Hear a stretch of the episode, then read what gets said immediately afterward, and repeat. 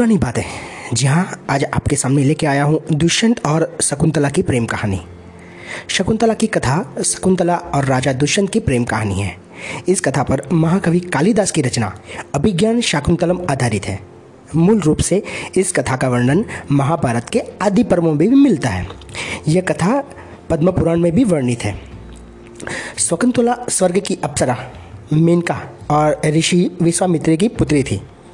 ऋषि विश्वामित्र की तपस्या भंग करने देवराज इंद्र ने अप्सरा मेनका को भेजा था। मेनका ने अपने रूप और यौवन से ऋषि विश्वामित्र की तपस्या भंग कर दी और दोनों के संसर्ग से शकुंतला का जन्म हुआ था। शकुंतला के जन्म के उपरांत ही मेनका ने शकुंतला का त्याग कर उसे वन में छोड़ दिया। शकुंत नामक पक्षी ने नवजात शकुंतला की रक्षा कर कण्व ऋषि अपने आश्रम में ले आए। जहाँ ऋषि थे जंगल के अंदर। उन्होंने पक्षी का नाम के मतलब देखा कि ये पक्षी कौन सा है तो उन्होंने देखा कि शकुंत पक्षी है। तो उन्होंने वो बालक का नाम शकुंतला रख दिया और वो अपने, उसे अपने आश्रम में लेके आए और वहाँ पे उसका पालन पोषण किया और उसको बड़ा किया। एक दिन आखेट खेलते हुए हस्तिनापुर नरेश दुष्यंत जंगल में आए और कण्व ऋषि के दर्शन की अभिलाषा में उन्होंने सोचा कि चलो, वो ऋषि के आश्रम में चाहते हैं। तो द्वार से ही उन्होंने ऋषि को पुकारा। पुकार सुनकर शकुंतला बाहर आई। शकुंतला के रूप को देखकर राजा दुष्यंत मुग्ध हो गए। जीगा शकुंतला ने उन्हें बताया कि कण्व ऋषि तीर्थ यात्रा पर गए हैं। जब राजा दुष्यंत ने शकुंतला का परिचय मांगा तो शकुंतला ने बताया कि वह कण्व ऋषि की पुत्री है। कण्व ऋषि आज जन्म ब्रह्मचारी थे। अतः शकुंतला का परिचय सुन राजा दुष्यंत आश्चर्य में पड़ गए। तब शकुंतला ने अपने जन्म और त्याग की कथा का वर्णन करते हुए बताया कि वह कण्व ऋषि की दत्तक पुत्री है। शकुंतला को देखते ही राजा दुष्यंत उस पर मोहित हो गए और उसके प्रेम में पड़ गए। इधर शकुंतला ने भी उन्हें अपना हृदय अर्पित कर दिया। इसलिए जब राजा ने उनके सामने विवाह का प्रस्ताव रख दिया तो उन्होंने, शकुंतला ने उस विवाह के जो प्रस्ताव को स्वीकार कर लिया और दोनों में ही गंधर्व विवाह हो गया। विवाह के उपरांत कुछ समय तक राजा दुष्यंत शकुंतला के साथ आश्रम में ही रहे। किंतु राजपाट के दायित्व के कारण उन्हें राजमहल भी लौटना था। उन्होंने शकुंतला को वचन दिया कि कण्व ऋषि के लौटने पर उसे विदा कर महल से ले जाएँगे।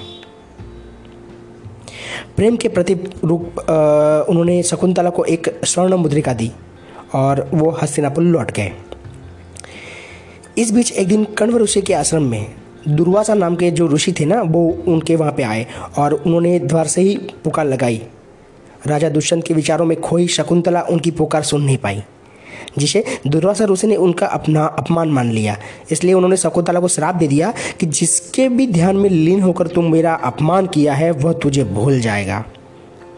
दुर्वासा ऋषि का श्राप सुनकर शकुंतला का ध्यान टूटा और वह अपने विचारों में से, दुनिया में से बाहर आई और वह ऋषि के पैर में पड़ गई और क्षमा याचना करने लगी। मुझे माफ़ कर दो, मेरे से गलती हो गई।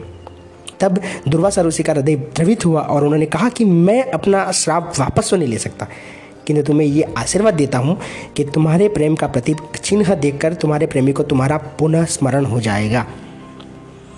समय व्यतीत हुआ और कर्ण ऋषि तीर्थ से आश्रम लौटे। और उन्हें वापस आने के पूर्व ही शकुंतला गर्भवती हो चुकी थी। उन्हें कण्व राजा को, राजा दुष्यंत और स्वर्ण के गंधर्व विवाह की संबुद्ध की पूरी बातें बता दी। कण्व ऋषि उससे बोलते हैं कि विवाहित कन्या का अपने पिता के पास रहना उचित नहीं है। उसे अपने पति के घर जाना चाहिए और उन्हें एक शिष्य के साथ शकुंतला को राजा दुष्यंत के पास भिजवा दिया। हस्तिनापुर जाने के रास्ते में राजा दुष्यंत द्वार शकुंतला को दी हुई स्वर्ण मुद्रिका साथ में लेकर जा रही है और उन्हें बहुत प्यास लगती है। तो वो एक सरोवर के पास जाती है। जब सरोवर में पानी पीने के लिए जाती है, तब उनकी जो स्वर्ण मुद्रिका है, वो पानी में गिर जाती है और एक मछली उसे निकल जाती है।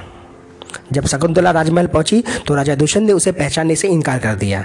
दुर्वासा ऋषि के श्राप के प्रभाव के कारण राजा दुष्यंत उसे भूल गए थे। उसी समय स्वर्ग से शकुंतला की माता मेनका आई और उसे अपने साथ ले गई। शकुंतला को कश्यप ऋषि के आश्रम में छोड़ वह वापस इंद्रलोक लौट गई। कश्यप ऋषि ने आश्रम में ही शकुंतला ने एक सुंदर बालक को जन्म दिया। इधर शकुंतला को भूल चुके राजा दुष्यंत को एक दिन एक मछुआरे ने एक स्वर्ण मुद्रिका लाकर दी। वह स्वर्ण मुद्रिका मछुआरे को उस मछली के पेट से मिली थी, जिसने वह मुद्रिका निगल ली थी। राज चिन्ह देखकर मछुआरे ने उसे लगा कि ये राजा की अमानत है तो राजा को वापस लौटानी चाहिए। तो इसलिए वो उसको लौटाने आया था। मुद्रिका देखते ही राजा दुष्यंत की याददाश्त वापस आ गई। और उन्हें शकुंतला के बारे में सब स्मरण हो गया। उन्होंने तुरंत सैनिकों को शकुंतला को ढूँढने भेजा, किंतु वो उसे ढूंढ न सके। स्वर्ग में देवासुर संग्राम छिड़ा हुआ था। देवराज इंद्र के निमंत्रण पर राजा दुष्यंत उनकी सहायता हेतु इंद्र की नगरी अमरावती गए। युद्ध में विजयी होने के उपरांत वे आकाश मार्ग से वापस लौट रहे थे कि उन्होंने कश्यप ऋषि का आश्रम दिखाई पड़ा और उसे दर्शन के लिए रुक गए। आश्रम के आँगन में राजा दुष्यंत एक सुंदर बालक को देखते हुआ दिखा।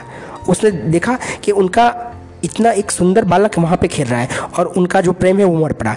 वो उसे गोद में उठाने के लिए जैसे ही आगे बढ़े, शकुंतला की एक सखी ने उन्हें रोकते हुए कहा, राजन, इस बालक को ना छोए। जो भी उसे छोएगा, उसकी पूंजा में बंदा काला नाग वहाँ से निकलेगा और उसे डस लेगा। वो राजा ने देखा कि,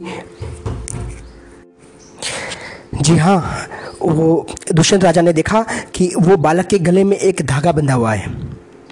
किंतु राजा दुष्यंत स्वयं को ना रोक सके और बालक को अपनी गोद में ले लिया। गोद में उठाते ही बालक की भुंजा में बंधा काला धागा टूट कर गिर पड़ा।